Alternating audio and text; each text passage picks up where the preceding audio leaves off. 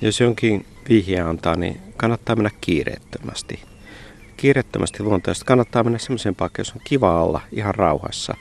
Ja kun vähän aikaa liikkumatta, ötököiden liike paljastaa ne ja sä alat huomaamaan niitä ympäriltäsi.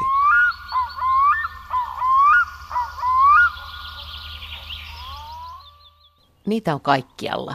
Ötököiden maailma on ihmeellinen, hyvin erikoinen, täynnä kekseliäitä ratkaisuja, hämmästyttävää kauneutta, äärimmäistä erikoistumista, toisaalta erikoista joustavuutta. Tässä kaikkialla ympärillä. Ja kun ötököiden elämään perehtyy, voi nähdä paljon muutakin ihmeellistä, kuten savuavat käävät. Lähdemme ötökkäharrastaja Petri Alrutin kanssa hellettä entelevänä aamuna ötökkäretkelle Helsingin Lauttasaaren rannassa. Eikä tällä retkellä tarvitse itse asiassa juurikaan edetä. Mä luulen, että suunnistaa mihin tahansa, niin ötököitä kyllä löytyy, että ötököiden monimuotoisuus on niin valtaisa ja ne asuttavat käytännössä kaikkia elinympäristöjä, että ei niitä voi oikeastaan välttää löytämästä. Mutta kun sä lähet, niin mitä, mitä sä katselet? No tämmöisessä paikassa, nyt kun on aamu ja aurinko nousee ja on tämmöinen lämpenevä, lämpenevä ilma, niin mä katselen oikeastaan semmoisia paikkoja, mihin ötökät nousee lämmittelemään. Tällä keväällä esimerkiksi puiden rungoilla näkee istuskelemassa yhtä sun toista. Osa kiipeää sinne lämmittelemään ja osa, osa menee sinne sitten päivehtimään, niin kuin monet yöperhoset tekevät. Niin me puhutaan termillä ötökkä, joka on ihan hyvä, koska ei voi puhua esimerkiksi pelkästään hyönteisistä, kun tässä joukossa on paljon muitakin. Juuri näin, eli ötökö, ötökät ovat tietysti tämmöinen kansankielinen nimitys, mutta yleensähän sillä tarkoitetaan kaikkia hyönteisiä ja hämähäkkieläimiä ja muita pikkuvipeltäjiä, mitä luonnossa esiintyy. Minkä takia niiden pitää tulla lämmittelemään? No tietysti ötökät ovat hyönteiset hämähäkkieläimet, ne ovat kaikki vaihtolämpöisiä ja niiden energiasta iso osa on tietysti peräisin auringon lämmöstä ja, ja näin keväällä tietysti se lämpö, jonka aurinko suo heille, niin antaa heille voimaa liikkua ja lähteä etsimään ravintoa tai, tai lisääntymiskumppania. Katsotaan nyt sillä silmällä sitten, että mistä täältä löytyy semmoisia lämpimiä paikkoja. Mä luulen, että esimerkiksi toi koivurunko tuossa vieressä, tämmöinen vanha Joo. jäkälöitynyt leväinen koivurunko, joka itse asiassa näkyy olevan pökkelön runko, niin se on varmaan oikein mielenkiintoinen paikka. Ja jos katsotaan tuonne ylös, niin siellä näkyy, että sekä taulakäävät että pökkelökäävät ovat iskeytyneet tuohon puuhun ja niiden rihmasto jo sinänsä tarjoaa tuohon erittäin paljon erilaisia elinympäristöjä.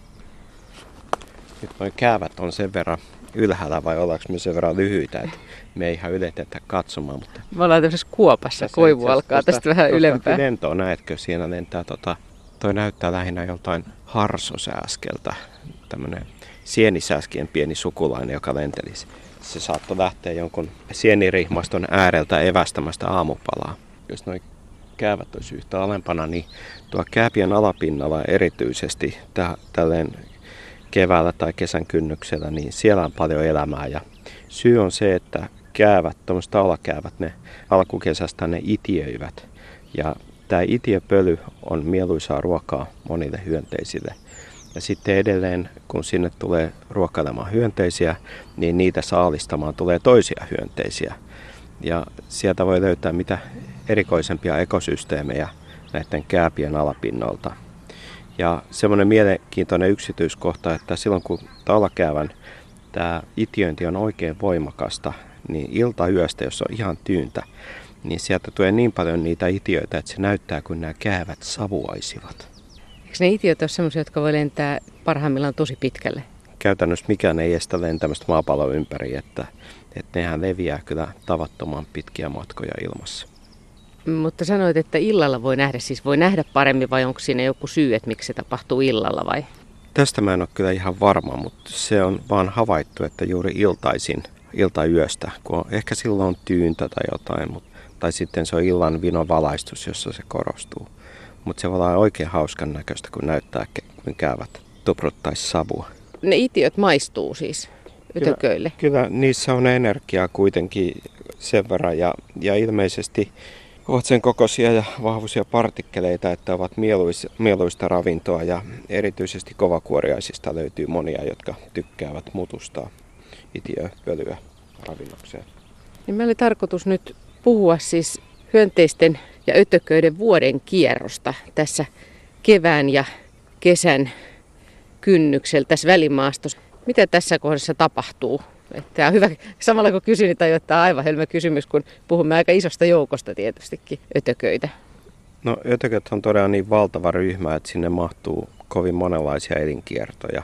Jos ajatellaan kevään ja alkukesän kulkua, niin siellä näkyy tavallaan näiden elinkiertojen vaiheet erilaisina, erilaisina tämmöisinä syklin voimistumisina. Ja yksi on se, että kun kevät alkaa, niin ensimmäisenä lähtee liikkeelle semmoiset ötökät, jotka talvehtivat aikuisina. Ja tämmöisiä aikuistalvehtijoita, niitä on perhosissa, kovakuoriaisissa, hyvin monissa eliöryhmissä. Jopa yksi, yksi sudenkorentolaji talvehtii aikuisena. Missä se sitten talvehtii? Käytännössä heinien ja sarojen tämmöisiä korsilla tiiviissä rantaruoikossa tai heinikossa. Sen voi jopa löytää. Tiedän eräiden kavereiden löytäneen tuolta Turun seudulta näitä. Jotkut perhosetkin voi talvehtia, niin, että ne on jossain varvussa kiinni siellä jossakin lumen alla? Kyllä, meillä on, meillä on semmoisia, jotka menee juuri varpujen tyville, niin kuin joku sitruunaperhonen tekee, mutta sitten osa hakeutuu onkaloihin ja luoliin ja muihin tämmöisiin suojaisiin paikkoihin, joissa ehkä lämpötilan vaihtelut on vähän, vähän vähäisempiä. Ja tuttuja perhosia, jotka talvehtii aikuisena on esimerkiksi suruvaippa, nokkosperhonen, neitoperhonen, herukkaperhonen. Niitä on aika monta. Meillä on muutamia mittareita ja koko joukko yökkösiä, jotka talvehtii aikuisena.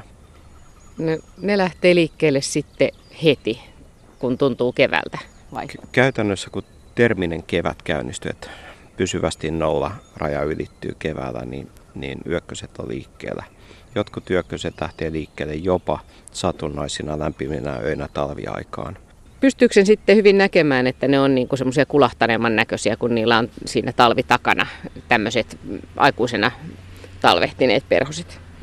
Kyllä just näin. Päiväperhosissa se on aika huomattava se ero, että syksyllä esimerkiksi suruvaipan siivelaidat ovat sellaisia kellertäviä ja keväällä ne ovat melkein valkoiset, etenkin sitten niillä viimeisillä yksilöillä. Ja kaikki värit on niillä paljon kirkkaampia siinä vaiheessa, kun ne kuoriutuu ja talven jälkeen sitten vähän haalistuneempina jatketaan matkaa.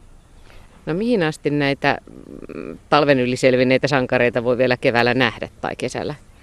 No se on vähän lajista kiinni. Et itse asiassa sitruunaperhonen saattaa olla yllättävän pitkäikäinen. Et, et viimeisiä sitruunaperhosia näkee vielä heinäkuulla, semmoisia, jotka on talvehtineet. Ja sitten toisaalta, kun se seuraava sukupolvi saattaa jo heinäkuulla kuoriutua, niin siinä tulee jo kutakuinkin vuosi ikää sitten äärimmäisille yksilöille. Joo, jotenkin hellyttävää, että niillä vähän repalaisilla siivillä vielä mennään. Kyllä niillä mennään ja etsitään vielä parhaita munintapaikkoja niille viimeisille munille, mitä siellä munimatta on. No, mitäs muita rytmejä sitten löytyy? Keväällä sen jälkeen, kun nämä aikuistalvehtijat ovat lähteneet liikkeelle, niin seuraava sykli syntyy niistä, jotka ovat niin sanottuja koteloaikuisia, koteloimakoita.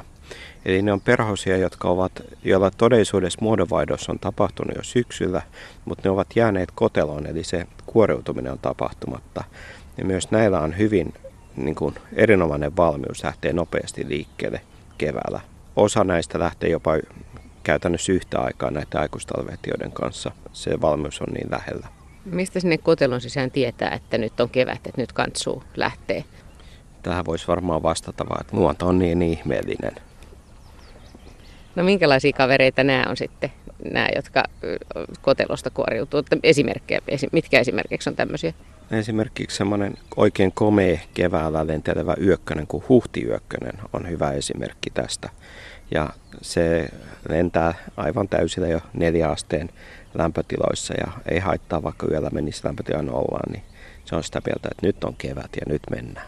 Me samalla kävellään, että tämä on muuten todella kaunis tyyni aamu täällä Lauttasaaren rannassa ja tiirat huutaa ja tota, tuntuu, että tästä tulee lämmin päivä, eikö niin?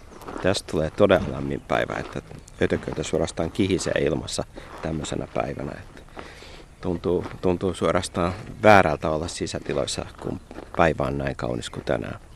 Työt haittaa harrastuksia. Tuolla nyt muuten yksi kimalainen jo painelee kovaa vauhtia.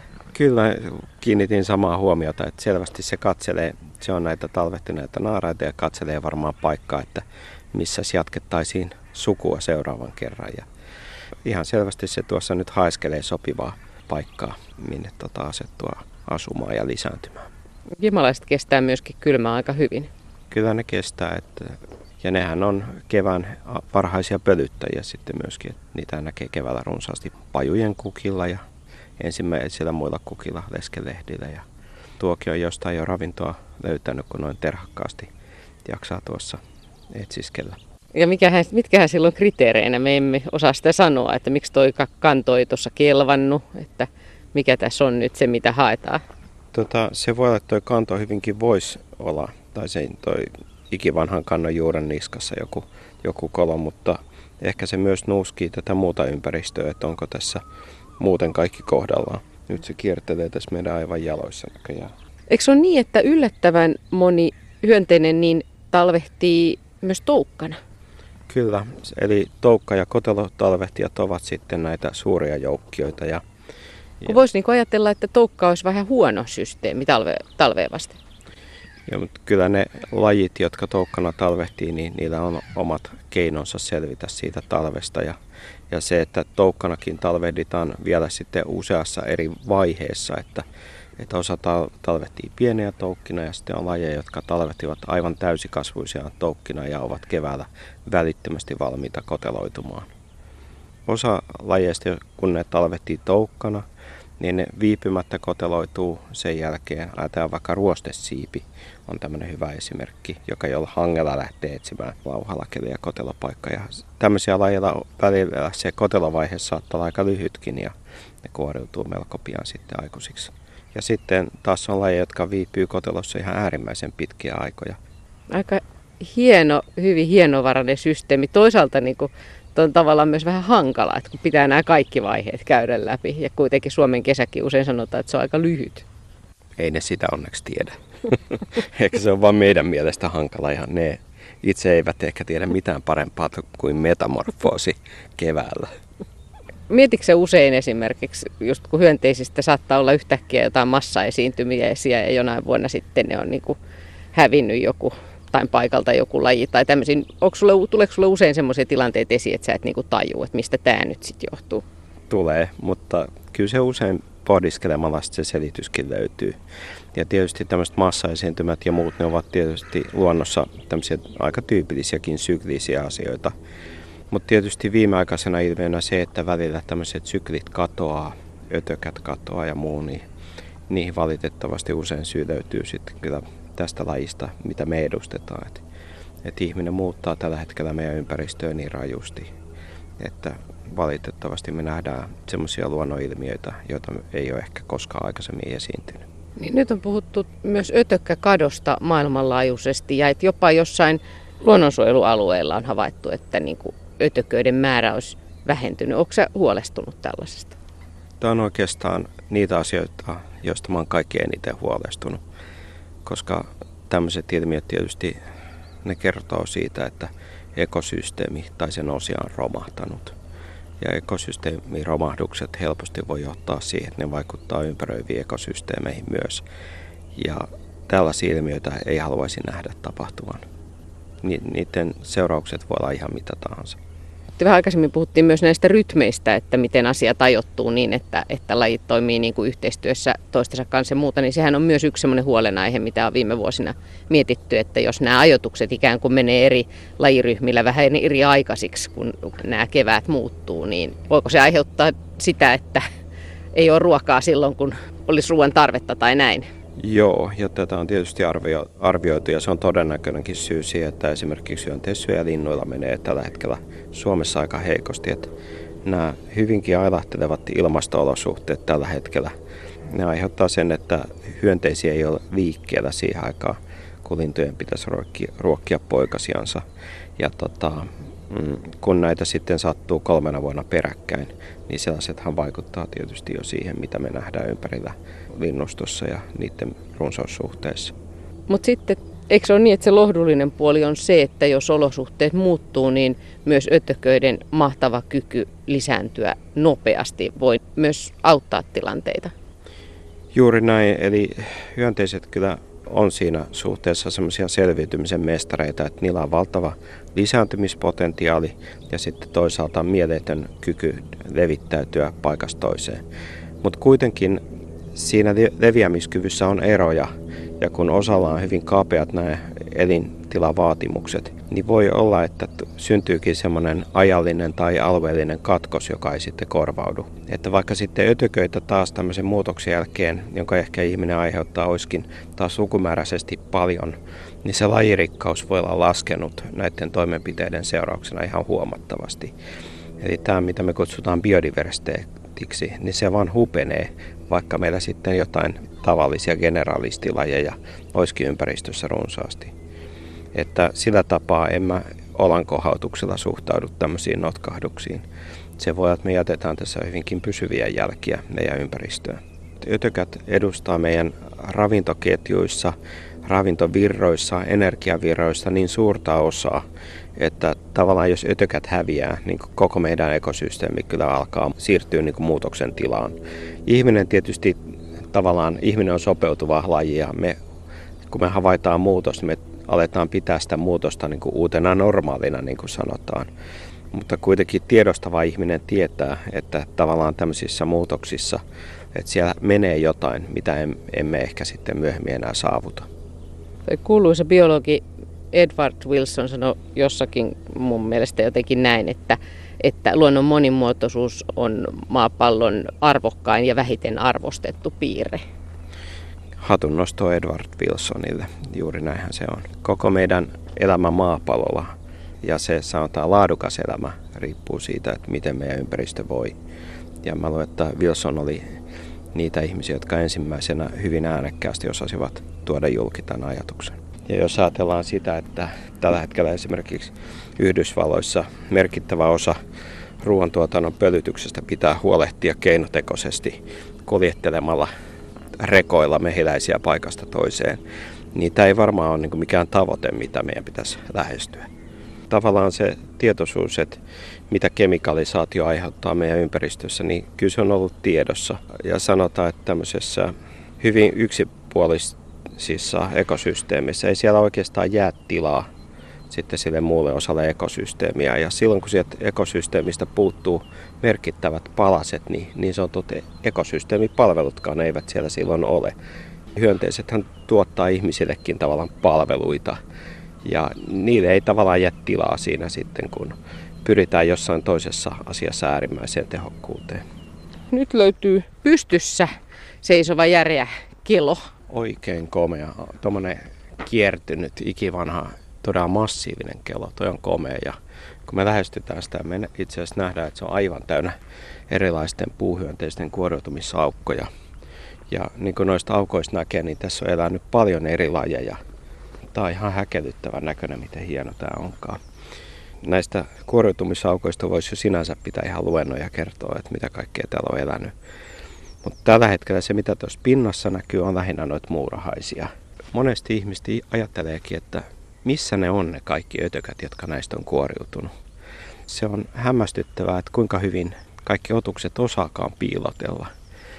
Ja niitä on oikeastaan pakkokin osata piilotella, koska muuten aika usein ne tulisi syödyksi. Osa niistä piilottelee aina, niillä on hyvä suojaväri ja ne liikkuu vain silloin, kun ei ole häiriötä ympärillä ja jäävät sitten nököttämään suojavärinsä turvin. Mutta sitten osa niistä liikkuu yöaikaan tai hämärissä – ja tota, mulle on itselle ollut joskus yllätys, että kun otsalampun valossa tulee katselemaan vanhoja lahopuita, silloin kun kesä on juuri alkanut, tuo ensimmäinen lämmin tämmöinen kesäviikko, niin tota, otsalampun valossa kun tulee katselemaan näitä puiden runkoja, niin silloin ne ovat siellä. Eli kaikki ne, mitä on toivonut näkevänsä, niin siellä ne liikuskelee hämärässä pitkin näitä puiden runkoja kömpivät esiin noista koloistansa ja tulevat kerrankin näytille. Tässä näkyy noista jäljistä, että siinä on sarviääriä paljon, siinä on puun kaivajia ja, ja luultavasti jotain kärsäkkäitäkin voisi tuossa tyvellä liikuskella. Tämä puu näyttää siltä, että kyllä tässä elämää on vaikka kuinka paljon, mutta se on tuolla jossain piilossa. Se on aika liikuttavaa, siis se, että miten vaikuttavat naamiaiset ötökkän maailmassa on käynnissä jatkuvasti. Tietenkin naamiaisissa on myös henki kyseessä, että, että on syytäkin olla naamiaisasujen hyvin, hyvin hienot. Joo, nämä hyönteisten suojavärit, ne on ihan häkellyttäviä ja se, että ei tavallaan, jotta lintu ei oppisi, niin osalla lajeista kuitenkin siinä asusteessa on suurta kirjailuvaihtelua. Eli, eli tavallaan se, että silloin lintu ei opi etsimään tietynlaista kuviota tai, tai muotoa. Et sitä vielä hankaloittaa se, että se on se lajin sisäinen vaihtelu siinä, että miten, minkälaisella värikombinaatiolla lähdetään hakemaan sitä suojaväriä. Ja sitten se myös mahdollistaa se, että ne voivat asettua erilaisille alustoille. Et hyönteistä usein osaa, ne jotenkin tietävät, minkä värisiä ne ovat, ja osaavat mennä juuri sellaiseen taustaan, jossa ne eivät suuresti erotu. Ja tota, se vaihtelu tavallaan tuo sen, että jokainen löytää sitten paremmin ehkä paikkansa sieltä, sieltä puurungolta tai kivenkyljestä, missä ovatkin istumassa. Ja sitten jos näitä katsoo näitä kirjailuja, niin tekstiilitaiteilijat on välillä etsineet näistä ajatuksia, että ne kirjailut, kun niitä katsoo suurennusasilla tai mikroskoopilla, ne ovat aivan häkellyttäviä. Ne näyttää aivan joltain niin kuin, tämmöiseltä niin kuin tekstiilitaiteen tuotteelta. Ne ovat niin hienon näköisiä. Ja ne värit ja ne värien yhdistelmät, sävyyhdistelmät, niin se on ihan loputon määrä ideoita tavallaan, joita luonnosta voi sitten vaikka mennä itselleen ottamaan. Sano nyt, mitä sulle äkki, äkkiseltään tulee mieleen, niin jotain tosi hienoja, toukka tai kotelo tai perhos tai voit sä puhua muistakin ötököistä, niin tämmöisiä naamiovärejä tai, tai huomiovärejä. Niitäkin on molemmanlaisia, sekä semmoisia, joilla yritetään kiinnittää huomiota, että semmoisia, joilla yritetään piiloutua. Joo, juuri näin. Ja sitten siellä on vielä yhdistelmä näitä, että saattaa olla, että Peitin siivet esimerkiksi tarjoaa loistavan suojavärin, mutta jos lintu sitten kuitenkin tulee, niin peitin siivet nostetaan yläsiivet ylös ja se alla onkin sitten jotain pelottavaa silmäkuvio tai joku kirkas väri, joka tuijottaa vastaan. Ja, ja tämä on sitten se toinen keino selviytyä siitä tilanteesta. Mutta mun mielestä perhosmaailma, ehkä kun siellä on paljon värikkäitä lajeja, tarjoaa kaikkein hienoimpia esimerkkejä. Siellä mittariperhosissa – näitä niin sanottuja jäkälämittareita niin katsellessa, niin sieltä löytyy semmoisia jäkäläisen puurungan sävyjä, että tuntuu uskomattomalta, että miten tämmöiset on kehittynyt. Mutta sitten taas kun katsotaan toukkia, niin ne osaavat kyllä niin tekeytyä kanssa alustansa näköön ja muotoon, että se on ihan huikeeta. Monet mittariperhostahan näyttää oksanpätkiltä ja osa, osa näyttää kääriytyneiltä lehdiltä. Oho, ja, siellä meni joku ja, juoksujalkainen vai mikä se Joo, aivan oikein. Siellä Joo. oli juoksujalkainen, joku ru, ruskujuoksijaisen näköinen vilahti. Ja sekin tuli vain hetkeksi tuohon puurungalle, kääntyy siinä ja taas hävisi koloon. Mutta se siinä, salainen maailma on jossain tuolla sisällä. Jossain se siellä on ja siellä saalista etsiskelee. Jos nyt kesän, alkavan kesän alussa haluaa innostua hyönteisistä tai ötököistä, niin mihin kannattaa mennä ja miten kannattaa muuttaa ajatteluaan. Jos jonkin vihje antaa, niin kannattaa mennä kiireettömästi. Kiireettömästi luontaisesti kannattaa mennä semmoiseen paikkaan, jossa on kiva olla ihan rauhassa. Että se kiireen tunne häviää, koska ötökät, monethan niistä on aika pieniä. Niin se tarkoittaa sitä, että kulkemalla vaan reippaasti metsässä ei ehkä huomaa kaikkea. Pitää malttaa pysähtyä sinne luontoon, kyykistyä alas ja katsella ihan siitä niin kuin itsensä läheltä. Ja kun vähän aikaa liikkumatta, niin tavallaan sitten se ötököiden liike paljastaa ne ja sä alat huomaamaan niitä ympäriltäsi. Että tavallaan että itse rauhoittuu ja nauttii luonnosta, niin todennäköisesti myös alkaa löytämään sieltä sitten niitä yksityiskohtia, mitä on hakemassa. Näin meillä just nyt tässä tapahtuu, kun me seistään tämän kellon vierellä ja tällä puolella, jota aurinko lämmittää, niin tässä... Mä, mä huomaan, että kummatkin Joo. tuijottaa koko ajan tota ja katselee noiden hyönteisten liikettä tuossa rungolla ja mitä pitempää tässä on, niin todennäköisesti sitä enemmän me huomataan siinä kaikenlaista pikkuvipeltä. Ja... Petri Alruut, tämä ohjelma muuttukin itse asiassa tämmöiseksi ötökkän maailman ylistykseksi, niin jos sun pitäisi nyt pitää puolustuspuhe ötököille tämän, tällaisen elämän kokemuksen perusteella, niin mitä sä sanoisit? Jollekin, joka sanoo esimerkiksi, että hän ei ymmärrä, että miksi Suomen luonnossa pitää olla mitään kissaa pienempää. jos ajatellaan Suomen lajeja, niin voisi melkein sanoa, että kaikki lajit ovat ötököitä, koska kaikkia muita lajeja on suhteellisesti niin vähän, että ne edustaa vain kapeata siivua. Eli oikeastaan lähes koko meidän luonnottomme monimuotoisuus koostuu ötököistä ja, ja muut ovat vain suurempi kokoisia. Nyt meidän ohitse kävelee tämmöinen lapsijengi luontoretkellä, mikä on tosi mainiota. Jos lähtee lasten kanssa, lapsethan on usein kiinnostuneita ötököistä ja joillakin se sitten ikävästi vain iän kasvaessa niin vähenee tämä ötökkäkiinnostus, mutta tota, niin jos lasten kanssa lähtee ötökkäretkelle, niin onko siihen erityisvinkkejä? Miten sä esimerkiksi pienenä poikana, niin mitkä oli ne ötökät, jotka saisut tähän ötökkämaailmaan? Kyllä siinä oli oikeastaan kaksi. Perhoset oli tavattoman kiehtovia ja sitten toinen oli, että mä muistan noin neljävuotiaana, että mä näin kodinläheisessä ojassa kotiloita ja mä huomasin, että ne liikkuu. Ja mä tein neljävuotiaana mun elämäni ensimmäisen eläinkokeen. Mä poimin niitä siitä ojan ylittävälle laudalle, pistin riviin ja tarkkailin ja totesi, että kyllä ne liikkuu, ne ovat siis eläviä. Eli lapsi kiinnostuu luonnosta niin kuin omasta tahdostaan ja niin se pitää olla. Ja mullakin se kiinnostus lähti siitä, että itse teki havaintoja ja näki jotain kiinnostavaa ja halusi ottaa selvää, että mistä tässä on kysymys.